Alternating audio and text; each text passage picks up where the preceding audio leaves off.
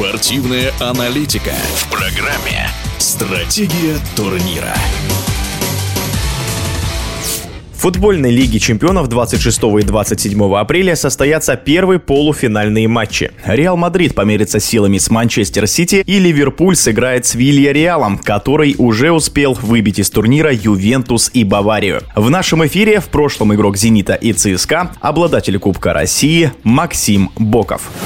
Мне кажется, вот как раз противостояние Реала и Ман-Сити, наверное, будет э, такое противостояние задумок, мне кажется. Ну, наверное, будем ждать, скажем так, не столько много голов, как это было в предыдущих матчах. Манчестер Сити за последние годы, наверное, самая стабильная команда при Гвардиоле, которая выходит постоянно. Четвертьфинал, полуфинал, в прошлом году финал качество игры Манчестер Сити. Я думаю, что игра как бы доставляет команде настолько удовольствия, да, что они уделяют больше внимания атаке, чем обороне. И поэтому у своих ворот возникают опасные моменты. Поэтому, ну, наверное, так и должны играть в Лиге Чемпионов. Но, опять же, надо уделять больше внимания и обороне. Что касается игры самой с Челси, Реал, мне понравилось обе игры. Опять же, не умаляя достоинств Челси. Челси очень хорошо выглядел во второй игре. И надо отметить, конечно, победы на чужом поле, ну, не хватило.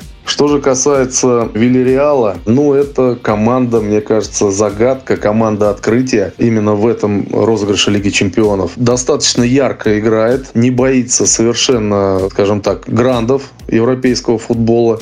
Ну и, наверное, все-таки они из года в год к этому шли. Не зря у них, по-моему, 7 или 8 воспитанников играют сейчас да, в Лиге Чемпионов. И все-таки, видите, они добиваются своего. И я думаю, что Ливерпулю очень серьезный соперник предстоит в виде Вильяреала. Ну и опять же, нельзя со счетов сбрасывать тот же Ливерпуль, да, потому что Клоп, скажем так, очень хорошо выстраивает и прессинг, и оборону. Но опять же, здесь как в первой паре, так и во второй будет сказываться индивидуальная игра определенных игроков. Жду от этих полуфиналов очень яркой игры. Не просто игры, а тактических задумок. Э, очень часто эти же клубы, что Гвардиола, что Клоп, они в процессе игры меняют схемы, поэтому это очень интересно.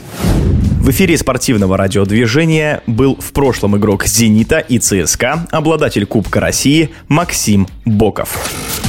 Стратегия турнира.